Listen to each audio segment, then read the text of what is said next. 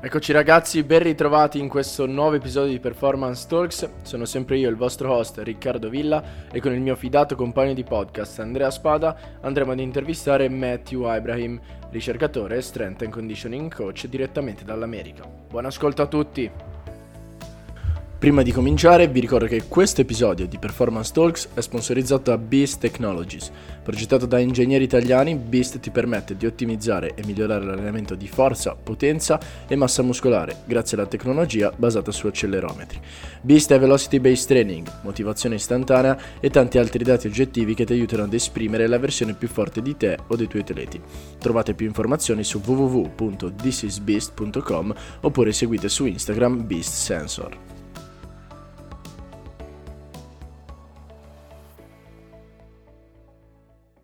Eccoci ragazzi, ben ritrovati in questo nuovo episodio di Performance Talks. Io e Andrea oggi abbiamo l'onore di avere qua con noi Matthew Ibrahim. Welcome in our podcast. Welcome. Ricardo, Andrea, thank you for having me on. I, I look forward to uh, to diving in. Okay. I I pronounce your name correctly. Yeah. Perfectly. No one ever does that. So thank you very much. I appreciate that. I studied. I studied. yeah. you did the research. Yeah. Thank you. Thank you. Okay, so let's start. Can you please give us a little introduction about you, uh, so our listener know who you are, please? Yeah, absolutely. Yeah, so I've been a strength and conditioning coach for uh, since 2007. So it's been you know quite some time. That that includes obviously undergraduate, uh, bachelor's degree, master's degree. Now I'm in the PhD. And the biggest thing is, you know, and Andrea, you know, and Riccardo, we were talking about it before we started. What, you know, what do you call yourself? What do you, what, what is your favorite thing to do?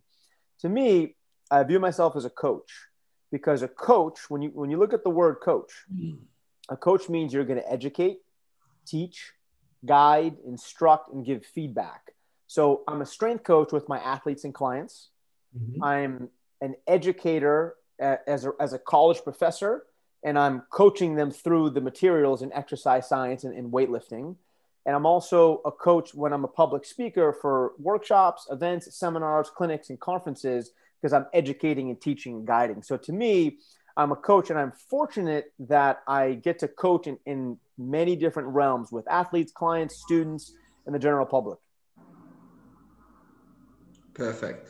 So um, moving on, may I start with the second question, which is in regards of like so basically I, I, do a little introduction. Before doing this interview we started a little bit you know we're collecting a, uh, some information from the previous podcast you did here in italy and also the podcast you did like with the foreign um, foreign people. And uh, therefore i would like to ask you if you could introduce to introduce a little bit for us what the, the concept of building the brakes mm-hmm. and what does it mean and uh, everything that comes together with it yeah, it's a great question. So I've been fortunate that uh, my deceleration and landing or building the brakes presentation has it's done I, have done it since um, december of 2019 so we're coming up on maybe a year and a half. Mm-hmm. i've done it about 15 16 times the presentation. And originally it was a one hour presentation. I did it for uh, the national strength conditioning association or nsca and since then you know like anything in life you always want to tweak it and try to make it a little better and add this and add that and add more research and more videos. And when the pandemic hit, because we weren't allowed to do things in person, I spent a lot of time make adding more video content to it, more research, more literature. Now it's 80 slides deep. I can do it as a one hour presentation, like at, at a conference when you invite multiple speakers, or I can do it as a private in service for a staff of coaches or you know strength coaches or performance or physios or rehab for two hours. And then i also put it i put it together in a six week training program on train heroic. So if you go to trainheroic.com building the brakes my program as well. So i can educate the information to professionals like you guys like us you know myself and you guys where we want to learn the, the science and how to apply it for training. You can also if you're a client or an athlete you don't care about the science you just want to train you can do the exercise with all my videos and my coaching. And then, so that's kind of where it's gone now. And I have uh, probably about four or five more presentations lined up this summer. And, uh, and uh, again, I say that because I'm very fortunate to have these opportunities. In terms of what it is, you know, when you spend, you look at the fitness industry, you look at the food industry, we're, we're all Italian, so I think that you, you know we can talk about food for a while. But then you look at music, you look at every industry. When you spend, my, my interpretation is the first three to five years of an industry, you're just learning. You're taking, you're a sponge. You're got, you're taking all the information in. You're trying to absorb it and learn it and consume it, and you're also beginning to apply it a little bit. Then the years through maybe years five through eight, you're really applying it. You're sharpening your skill set. You're becoming better at your craft. After you've been in the field for eight years, 10 years, you've worked with thousands of athletes and clients, and you develop a skill set, you then realize that you can poke your head outside of that field to learn from other fields to hopefully have some sort of impression on what you do or influence rather. So for me, as a strength conditioning coach, there are only so many research articles I can read, fitness publications like T Nation or Men's Health, like, you know, and it's fun and I enjoy it. It's part of why I'm also in a PhD program. But to me, I want to learn from the food industry, the best, the best restaurateurs and chefs in the world. What are they doing to stay sharp with their skill set? I want to learn from musicians. What are they doing to become great? Like, what are the other things that I can get from other fields, like business, and bringing it to our field? So the reason why I say that is because after a certain period of time, I was I was seeing a lot of what we do in our field, which is awesome. It's great, and I love it. We're promoting a lot of force production exercises, jumping, box jump, broad jump, hopping. So you're seeing all these sexy exercises like um, power, explosiveness, strength, speed. I am 100% on board. We need the, these skills and qualities for athletes to become strong and powerful at sport, right? You definitely need those things. Rate of force development or RFD, like these are very important. But I, you have to, I have to ask myself, and, and, and I stopped and I asked myself, I said, look, what good is a really fast car without a good set of brakes? If you guys remember the movie Mighty Ducks, right? Mendoza was super fast but there's a scene where they, they lined up all these uh, soda cans on the ice and he like there was one scene after scene where he would go really fast and then he would crash through them because he couldn't slow down he couldn't decelerate so uh, you know what i was seeing a lot with the younger athletes like the youth the high school and college is they had no problem jumping up high and producing force and being powerful but what was happening is their mechanics from a landing standpoint from the ability to load and absorb force to withstand impact or contact from defensive players, it didn't look clean. Also, you know, you look at the the research and the, literature, a lot of these soft tissue kind of acute um, lower body injuries like hamstring, groin, quad and knee region, calf, hip flexor, it's often because we're not loading these areas properly and also using some of these deceleration exercises in addition to the speed the quickness and the force production. So i so i looked at it like why are we not focusing on these pieces with the other pieces as well? So what the presentation and the course is all about is looking at the injuries in sport specifically in five areas so the ankle region which is the calf muscle the achilles tendon the knee region so you have both uh, patella and quad tendon, the quad muscles, and all, obviously the ligaments, the major ligaments like ACL, LCL in the knee. You have the hamstring region, so the hamstring muscles, but also the, the proximal hamstring tendon that we forget about with sprinting and acceleration. The uh, the groin region, so obviously the adductors, the groin, the inner thigh muscles, and the hip flexor region as well. Those are the five most kind of injured sport related injuries that we're seeing in the research. And so my my thought process is number 1, we have to directly load and strengthen those areas in addition to your general strength and conditioning program. So a general program for lower body, you're doing squats, right? Bilateral knee dominant exercises. You're doing deadlifts, like bilateral uh, hip hip dominant exercises and you're doing single leg versions of both of those as well, like single leg squats for knee dominant, single leg deadlift or RDL, same thing for hip dominant, and you're also doing pseudo or sort of single leg work for knee dominant, like split squats, and like, like kickstand RDLs for hip dominant. So definitely do all of those. That is, uh, let's let, how do I say? It? That's your bowl of pasta. Eat your bowl of pasta, right?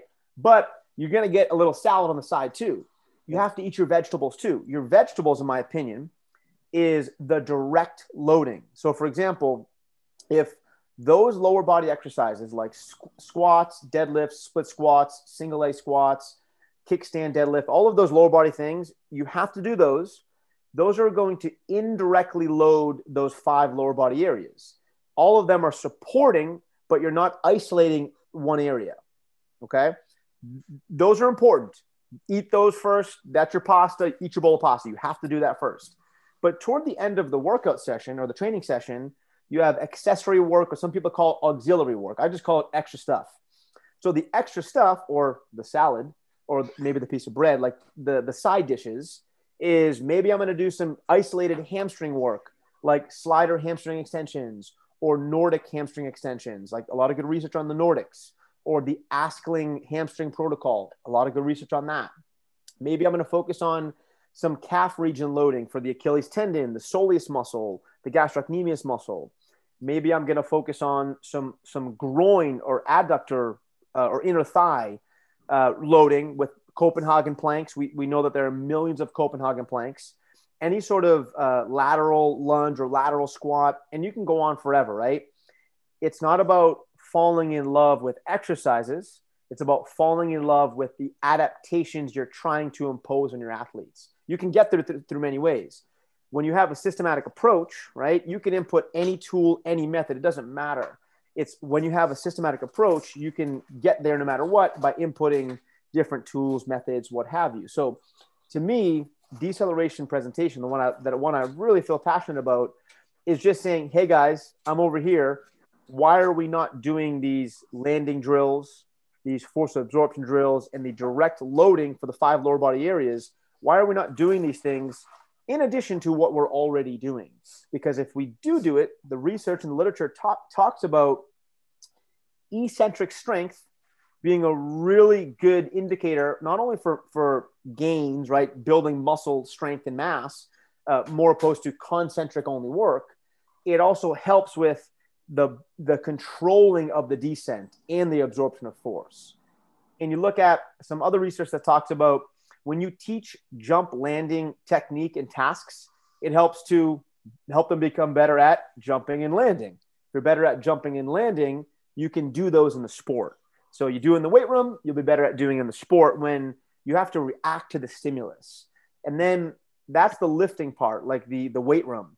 Then you can get into some of the field and court exercises, like um, a, uh, well, first off, change change of direction or COD where you guys know where we all know that there's no it's no reaction. It's a known stimulus. I'm going to tell you riccardo i'm going to tell you andre hey here's what i want you to do. I'm going to tell you it. It's it's pre-planned and you're working on the change of direction ability then you'll be prepared to in the game react to the stimulus which is agility agility there's no planning the, the stimulus is not known it's it, you have to react so it's much more challenging with that reactionary component. So to me, those are all the things I like to talk about in the presentation. And I think it's been helpful because, you know, I'm learning the process too. I'm trying to put more um, research into it and understand different ways to apply it. But the problem is there's not, there's a good amount of research on this stuff. There's not too much. Recently, I came across something from the, uh, the, the Olympic Training Committee or Olympic Training Center where we all know RFD, right? Rate of force development. They talk about rate of force acceptance, accepting load. It's just interesting stuff. That's all. It just kind of intrigues me. And it's something I feel passionate about to help reduce injury and maximize strength, durability, and performance.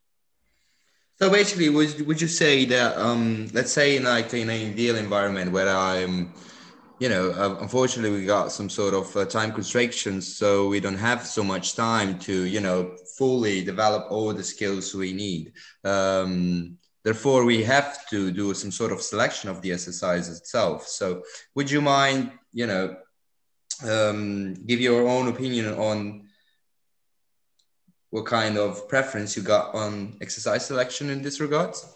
Yeah, absolutely. So we talked about direct loading in terms of the landing exercises, like the deceleration stuff, think about the opposite for a moment. Think about acceleration and, and jumping or force production. You, you know, do, do a box jump or do a broad jump. Like everyone does those, right? Or, or um, like a, single leg hop or um, hur- hurdle jumps, hurdle hops, right? When you do those, do those, right? Do the hurdle hops, do the box jumps, the broad jumps, but emphasize the landing with a stick. So emphasize stick your landing, hold it two seconds, reset, next one.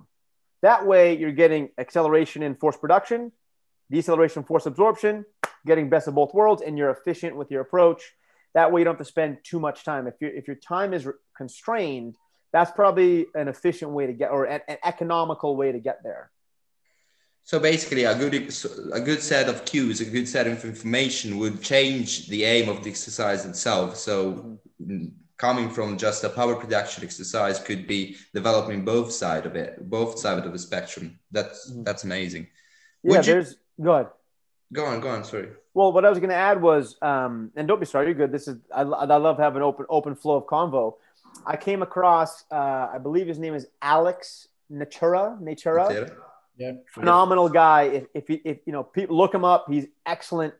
And I came across this concept that he's been doing with his athletes. I don't know if he came up with it, but I thought it was really cool. It's it's you know there's um, a progression so to speak. So it's let's say you you uh, you know you jump and you stick it, right? Or a better a better example is if I stand stand on both feet, I'm gonna like you know like a lean fall sprint, lean last yeah. second fall and then take off. It's the same idea. You lean and then you at the last moment lunge your foot out. You landed a forward lunge. You pause, stick it, and then reset. That's session. That's kind of progression one. Then you can do the same thing, lean, fall, and then lunge that foot out, stick it, and then rebound, come back. So it's this post braking force rebound impact. So think about the first version is you just decelerate and stick so you absorb force. Then you do the same thing, but then right after you absorb force, you produce force. And then you want to make it more challenging, great. Put a weight vest on or put some sort of band or light dumbbells. Make it more challenging, elevate the feet on maybe two to six inches on a block. You can you continue to play around with these variables, but that to me is a way to kind of really add both ends of the spectrum. I can produce force, I can absorb force. I'm really electric and I'm also elastic. And I have those abilities to express power in sport. Perfect. Yeah, that's that's that's amazing. Also, because once you you you make your athlete understand the, the, reason why they have to stick and they have to produce some sort of isometric contraction at the end of the, the motion, and after a while you produce back like you, you generate basically power back in the opposite direction. Mm-hmm. You you kind of like uh, enhance some sort of like stretch shortening cycle, and then therefore is like more related to like uh, on field performance. Is it right? That's a, that's perfect. Yeah, I got it. Perfect. Likely. Very nice. So one other question about it. Um, you already talked about like uh, how you introduce introduce it for the youth, like for the youth athletes and youth development. Um, so could you like I don't know, give us some some exercises, like some sort of progression, yeah. like more basically?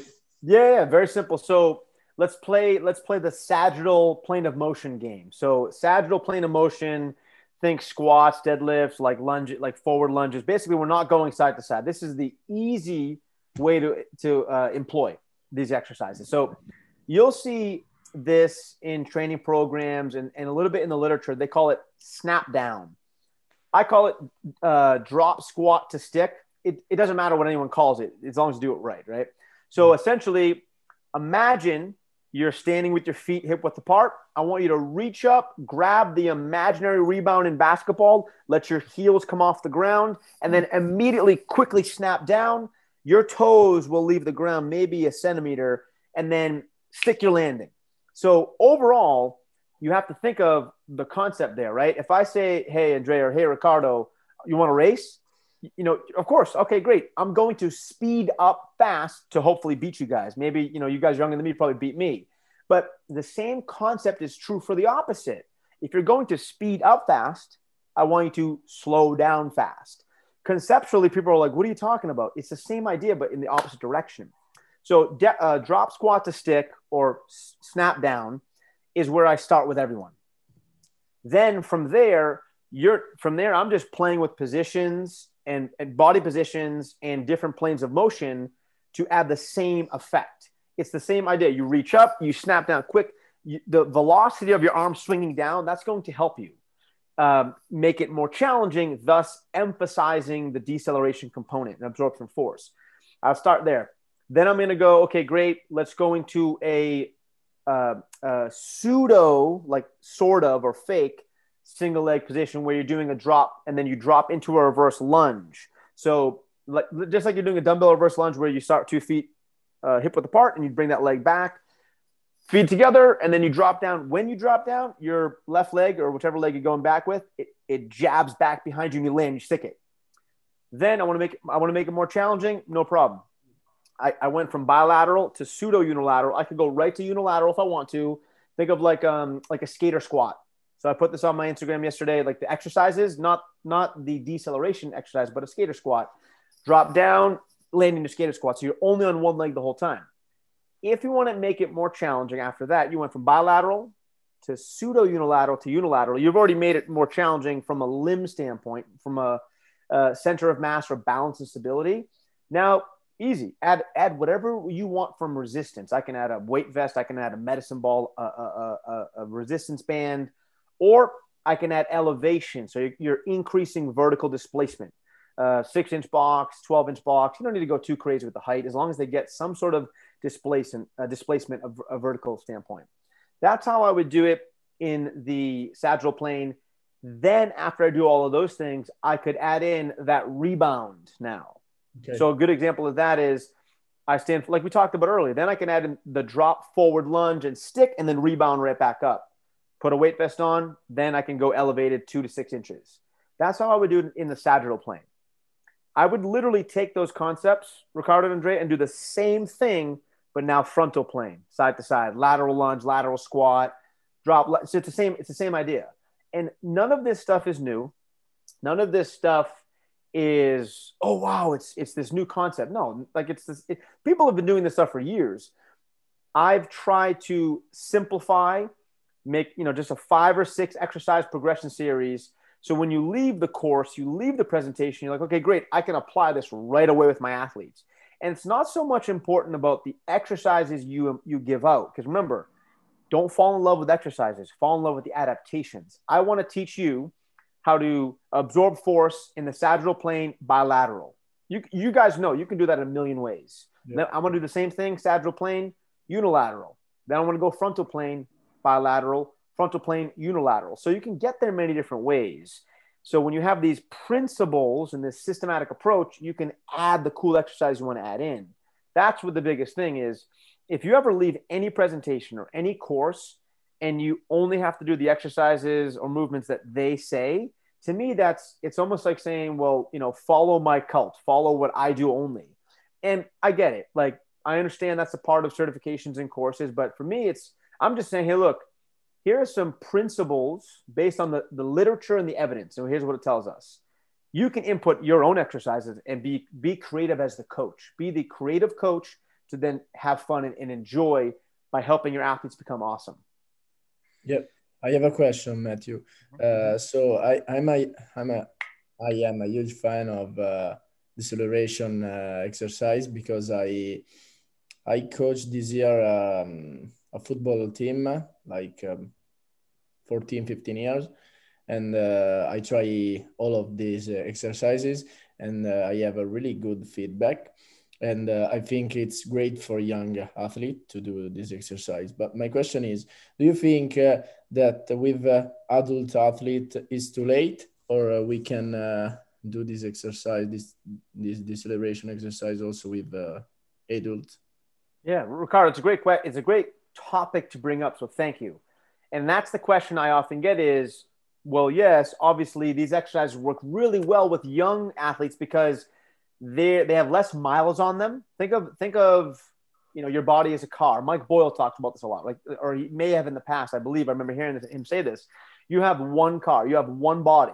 Treat it like gold. Take care of the tires, take care of the gas, the oil.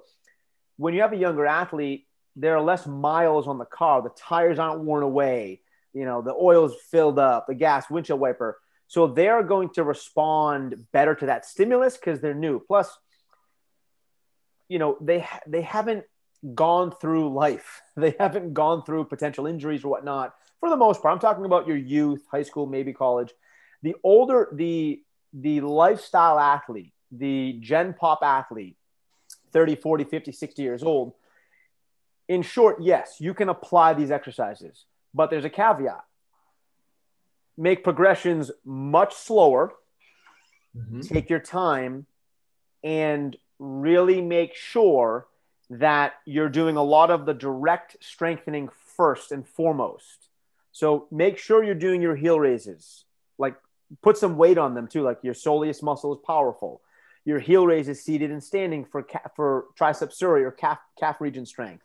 Make sure you're building strong knees, building strong hamstrings, building strong groin muscles and hip flexors. You'll build you'll build hip flexor strength anytime you do any sort of split stance or a step up or a knee drive. When you're building strength in all of those lower body areas, and they feel strong, they're durable, and they're resilient to injury.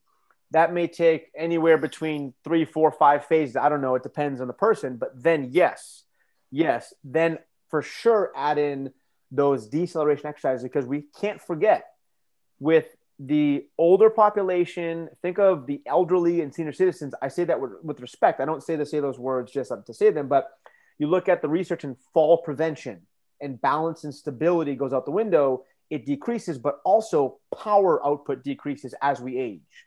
So if you can build these skills to absorb force as you age, you're going to be awesome at absorbing force, but also at producing force, staying strong, being powerful. Then we get into the concepts of health, like bone mineral density, the integrity of your joints, your ligaments, your tendons.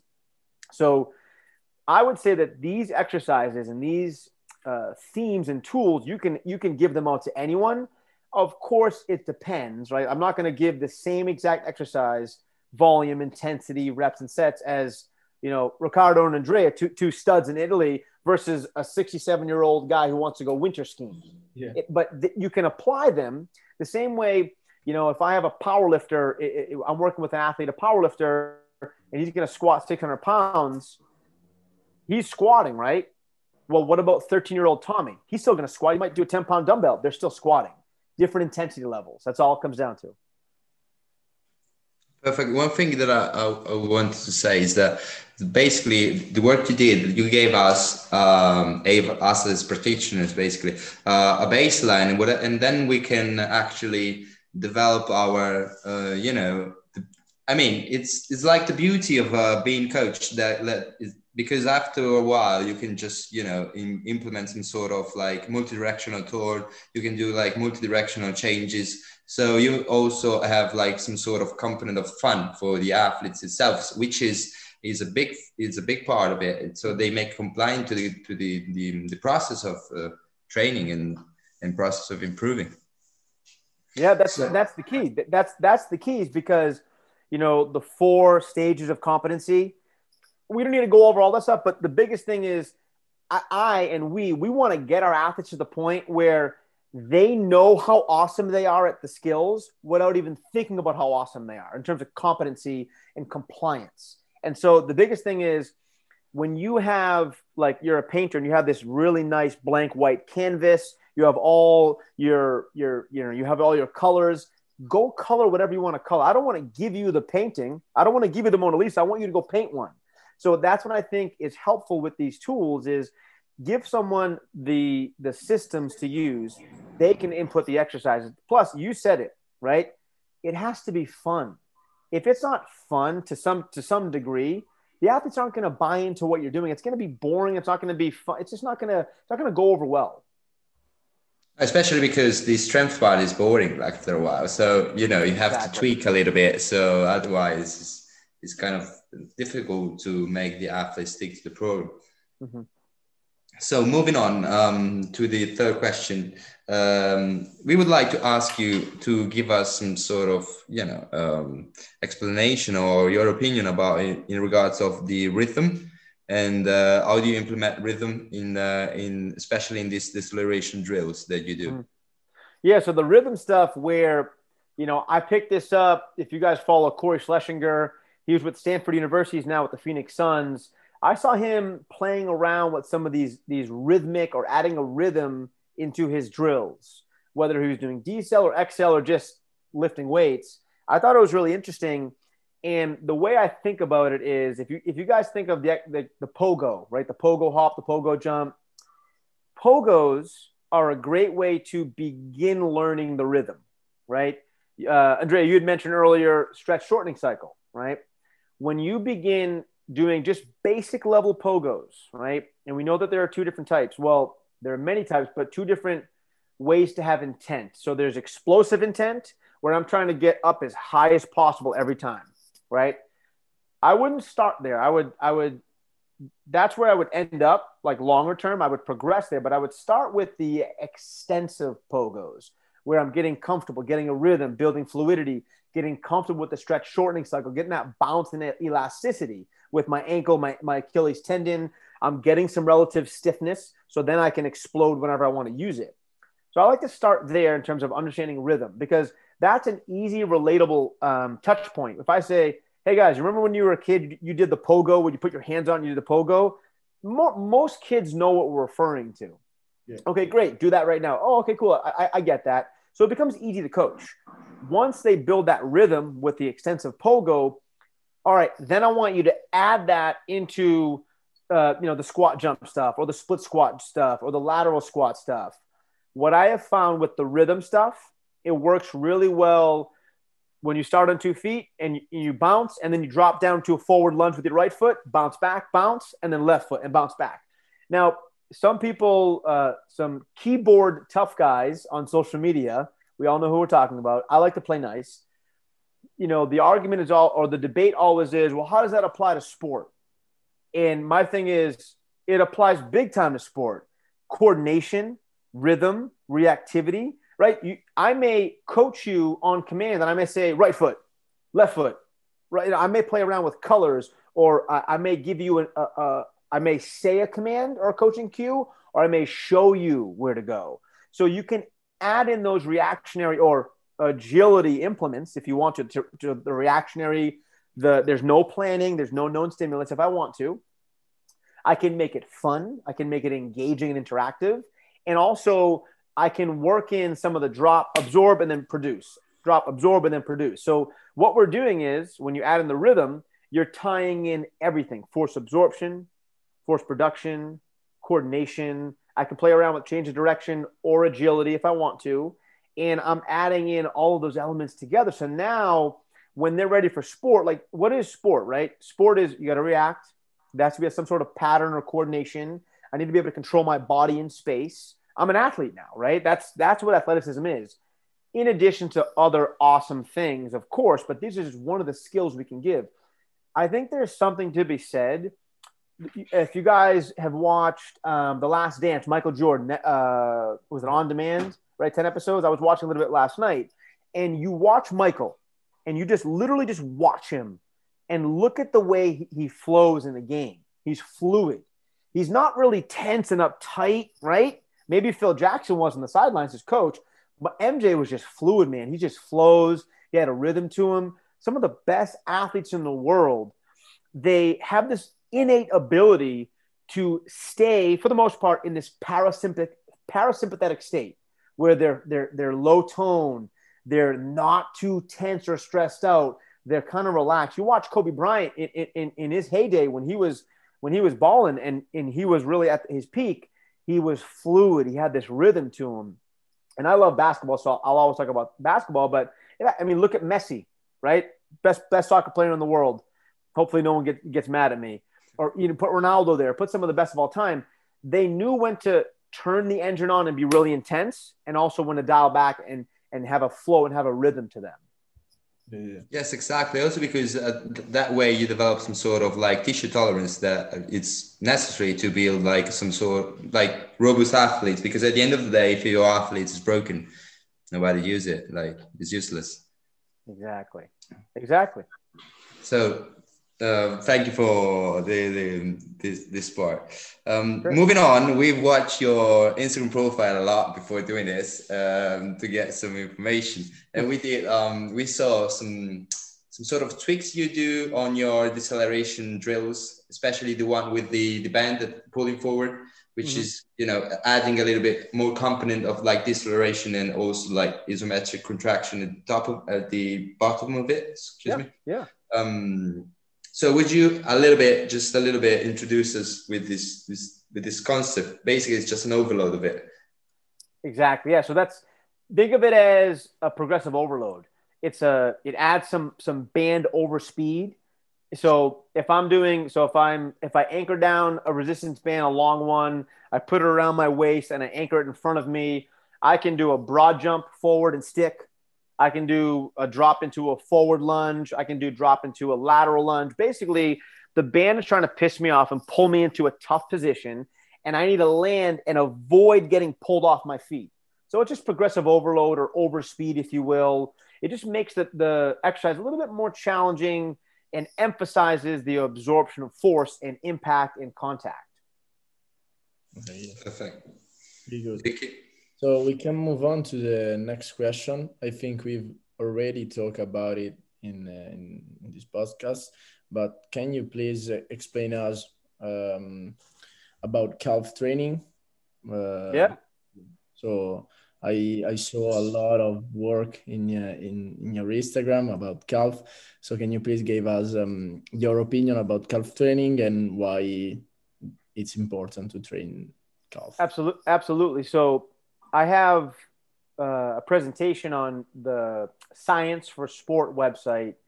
It's complete calf development, the injuries, the the strength training, the power production. It's like 80 slides 30 research articles, like 50 videos. It's all there, right? That that's if someone really wants to look at the whole thing, definitely go there. Um, in terms of calf training, why I think it's important, and this goes hand in hand with the deceleration stuff and landing and jumping and landing. When I leave the ground to jump, what's the last thing that touches the ground? Some part of my foot, some part of my foot, right? It doesn't matter what part, part of my foot. When I land, what touches the ground first? Some part of my foot aren't the calves involved in some way with my the actions of my ankle and my foot? We know this, of course. This is obvious. Yep. Your your feet are your tires in the car, right? The calves are associated with all of those jumping, landing, cutting, pivoting, acceleration, deceleration, reacceleration, sprinting. It's they're always involved. The other thing too is so we know we know we need to strengthen the calves because well visually in sports it looks like that, but also we know what the science and the research tells us. Achilles tendon injuries, right? Tendinopathies, which is kind of an umbrella term now with with all the tendonitis, tendinosis, tendinosis, all that stuff.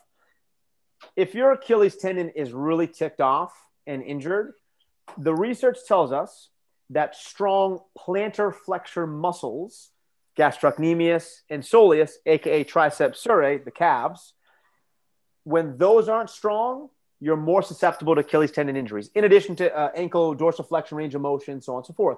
I love strength. I always go toward getting strong because when you're strong, other cool things happen. So that's one. That's the evidence, the research, and also like the eye test. So I know I have to strengthen, but I'm like, all right, let me take it a step further. Then we have to think about okay, look at the structural anatomy. And I am not, I am not an anatomy guru. I, I failed anatomy way too many times. But you have to appreciate and respect anatomy in terms of the functionality of the musculature. When you look at the gastrocnemius, look at it. It's, it's, it's visual to the eye. You can see someone doing when they're doing a standing heel raise. We know we need it. It's, it's strong. It crosses the knee and ankle joint. So in standing, we can bias the gastrocnemius, or I call it Batman. The soleus muscle, or Robin, is deep to a little lower and close to the Achilles tendon. But don't be mistaken, it is just as important, if not more important, than the gastrocnemius because one specific reason. It has a large physiologic cross sectional area. It is, it is literally there to produce force and generate force uh, ability and capacities. So, so the biggest thing is if the, the skeletal makeup and the architecture of it says, hey, I'm here to produce power to help you jump and land, why wouldn't we get it strong? Because that's what it's there for. We know that the Achilles tendon is the biggest, thickest, and strongest tendon in the body. The soleus kisses it. It's right there. Let's get it strong, right?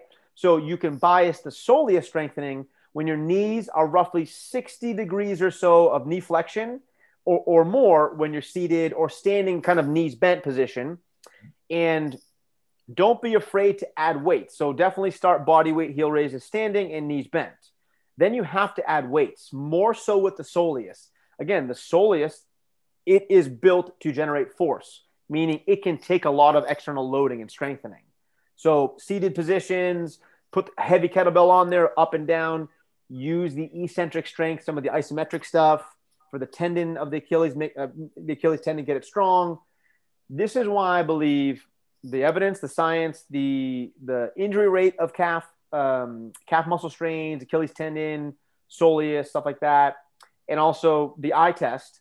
We should strengthen the calves because it's going to help us jump and land better and be better at sports from a cutting, acceleration, sprinting, deceleration, stuff like that. So would you suggest like uh, some sort of like this different kind of loading for the soleus and the gastrocnemius? Exactly. So if I have an athlete, Andre, and they say, hey, look, I can only train with you one day a week. Okay, no problem. I'm giving you, I'm going to give you a total of two to three sets of calf loading. I may split it up. One week I'll do one set of, of gastroc, standing heel raises, two, two sets of soleus, seated heel raises, and then the next week I'll switch it. If I have an athlete coming to me twice a week, one day gastroc, one day soleus, three hmm. times a week, I just mix it up. Now, I'm not sitting here saying, oh, do 20 sets. Like, no, all you need is a little bit each time. Two to three sets, somewhere between, you know, 20, 30 reps, ballpark, right? In one day is plenty. That's plenty. That's plenty. You don't need much more than that. If you're dealing with an ankle, calf, Achilles injury, that's a little different. But generally, strengthening, your calves respond really well to loading so add in one or two days a week of loading, one time, you know, one time focus on so, uh, soleus or knees bent, one time focus on gas gastroc or standing.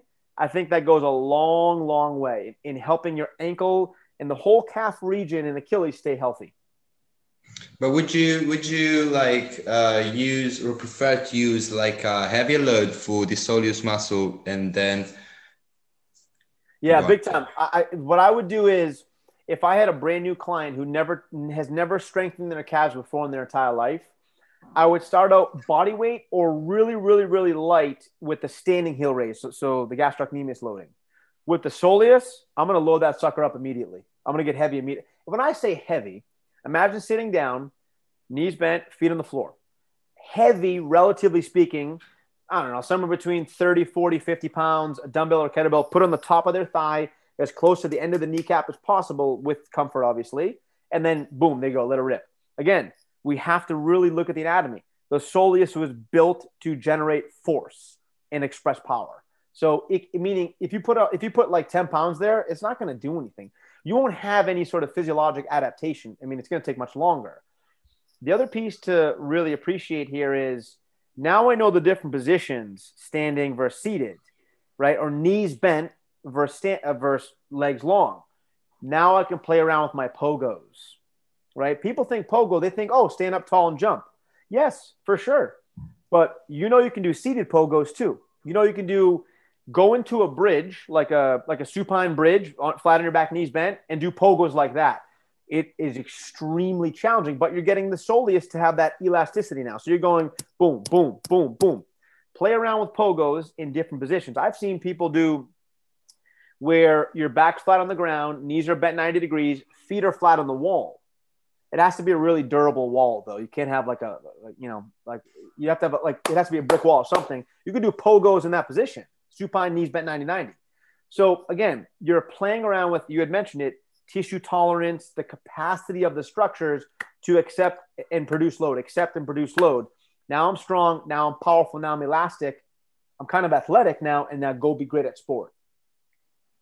So would you would you? Uh, I think I, am just my imagination is like um, once you develop some sort of like um, you know confidence with those seated pogos, then what's next step? I mean, you you can see a lot of like seated jumps, like seated box jumps, seated like or vertical jumps, I don't know how to call it, um, which I guess they also have that impact on the soleus itself because they have to produce so much more power because the, your body is like basically resting. You you don't have any kind of mm-hmm. counter movement that help you out. So which might be a good, you know, a good progression, or is yeah, yeah, and it's the same thing. Same way I look at when someone's, you know, when the same way I look at direct loading and then then do global loading, right, or indirect. So directly load the calves, the soleus, the gastroc, then do some of the pogos. Then you could be doing it simultaneously at the same time or after. Now I'm doing my broad jump. Now I'm doing my single leg hops. Now I'm doing my hurdle hops. Now I'm doing my squat jump. Now I'm doing my counter movement and non counter movement jumps. I'm, I'm, I'm doing some of those other things where I'm using my entire lower body and bring it into the fold. Then I become really powerful. My, my entire lower part of my body, now I'm good to roll. Now I can add that power expression and be really good at sport in terms of producing force, force development, being explosive, quick, and fast, and those type of derivatives. Perfect, Matthew. It was really brilliant because um, personally, didn't know the exercise like the the seated pogos, and uh, watching it was like thrilling, like really let cool. Me, let me know after. I'll, I'll, send you the video of it. It's I will say it's funny to do it. It, it like it feels awkward, but you're soleus. You're like okay, like hello soleus. It, it's just a different.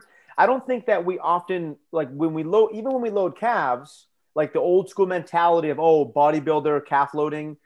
Bodybuilders are really good at doing what? Building muscle hypertrophy.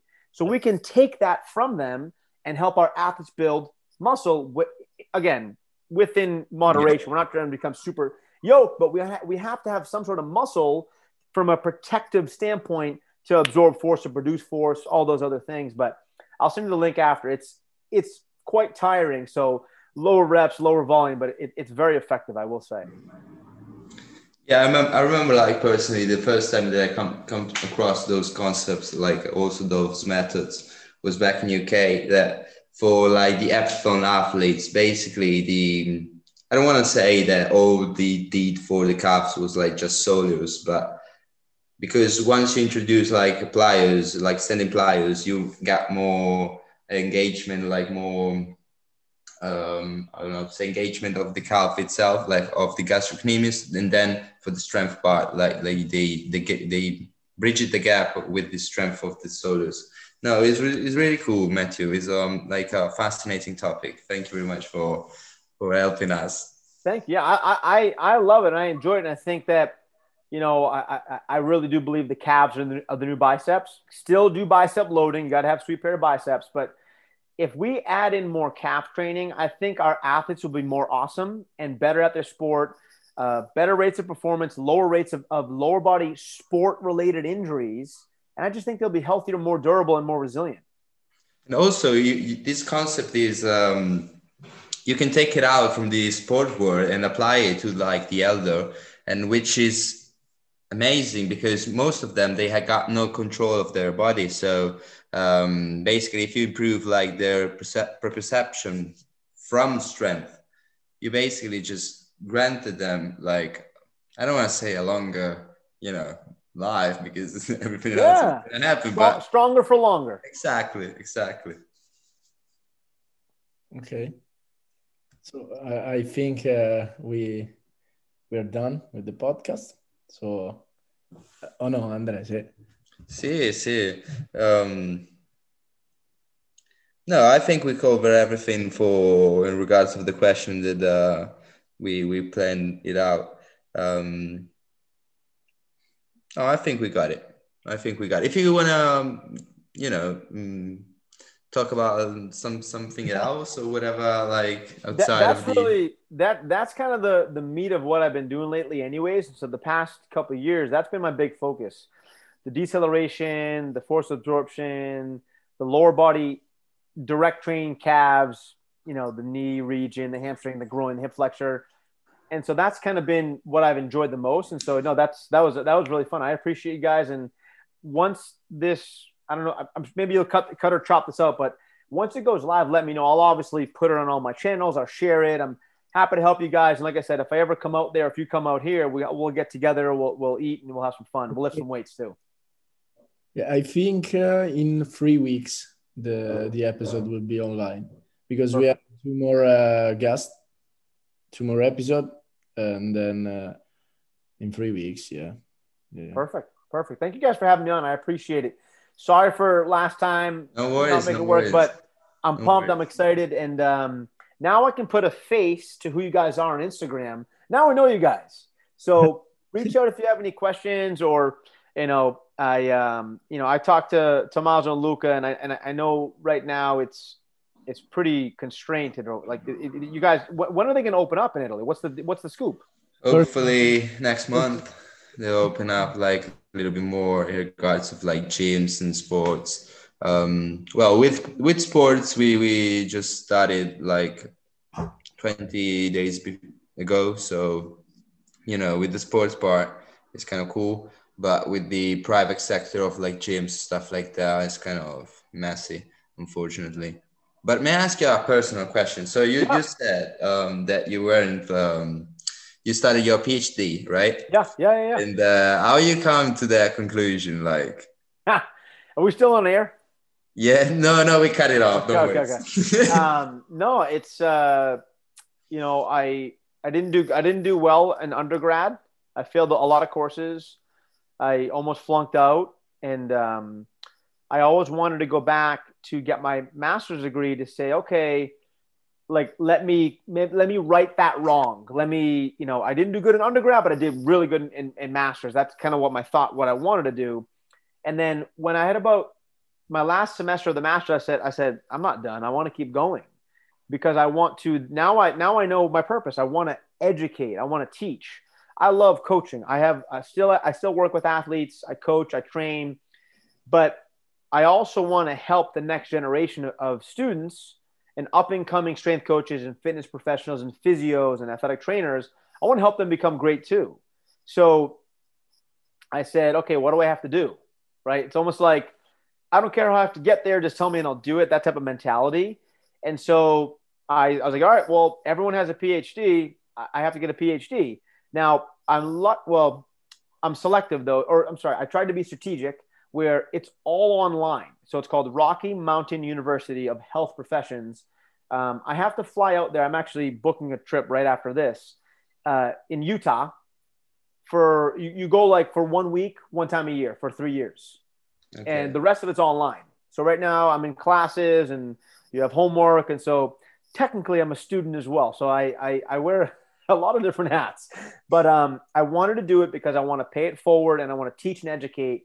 And I mean, uh, you know, for myself, someone who didn't do well at all, pretty much failed undergrad, it feels good to say, okay, now I have a PhD. So almost like I, I have over I've overcome those failures. Uh, and then you know, so, so selfishly for myself, but also selflessly because I want to help other people. I feel you, mate, because uh, I, I, I share the same story as you are. So basically, I did really, really bad in my undergrad, but then I, I moved to UK and did my master's degree to like redeem myself. Yeah, yeah, yeah, yeah, yeah. And uh, you know, you like I got always in my mind the, the, the thing of the, the PhD because you see all these professionals they got it, and I don't know. I'll be honest uh, with you. I'll be honest with you I think as human beings, inherently, we, not like you, me, like you know, us, right? Every human being, I think every human being immediately judges when they see letters after the name.